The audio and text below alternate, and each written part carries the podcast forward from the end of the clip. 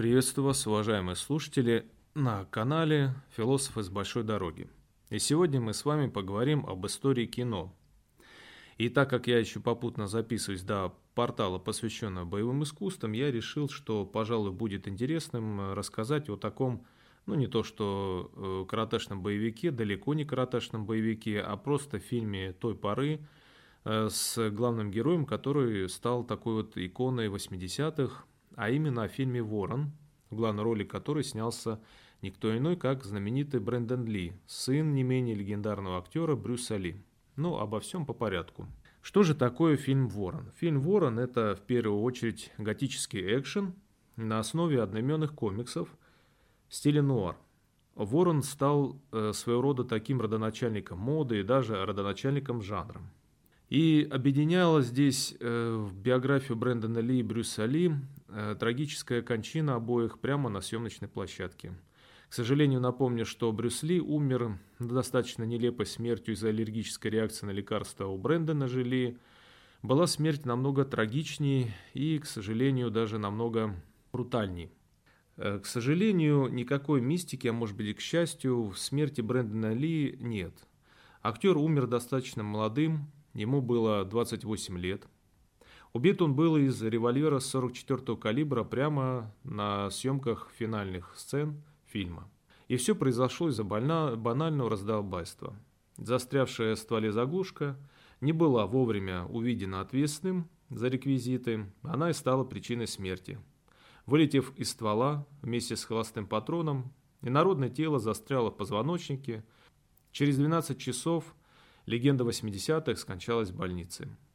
После смерти актера производство было приостановлено, и доснимали фильм уже с использованием компьютерных технологий и каскадера, схожего с главным героем.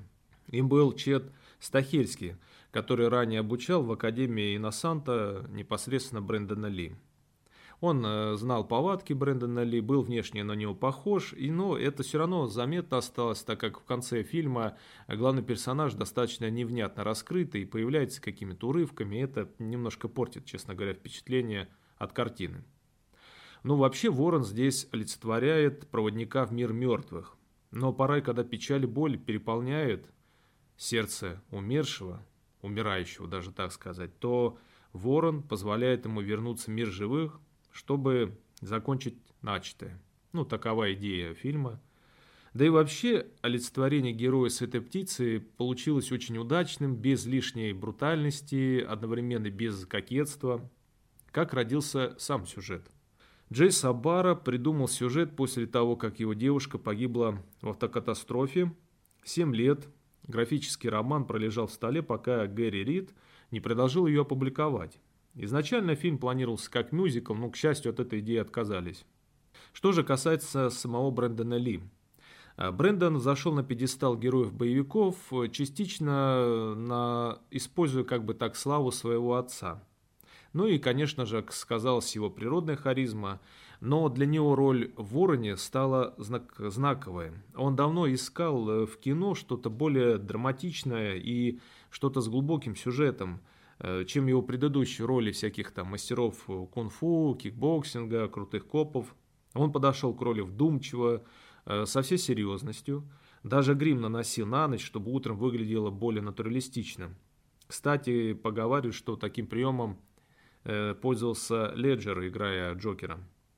В целом, очень печально, что жизнь актера закончилась вот таким вот образом. В нем был потенциал, и, возможно, бы он раскрылся как более такой драматичный актер – После первого фильма выходило множество продолжений, но без прежней съемочной группы, так как режиссер посчитал, что, во-первых, фильм ознаменовался трагичным событием, да и раскрыл он все, что хотел сказать режиссер.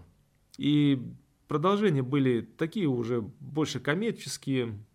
Э, ныне снова возникла мысль снять ремейк «Ворона» с Джеймсом Мамо в главной роли. Ну, посмотрим, что получится. А, еще напомню, с Марком Дакаскасом был сериал «Ворон». Внешне, кстати, Дакаскас э, сильно напоминает Брэндона Ли.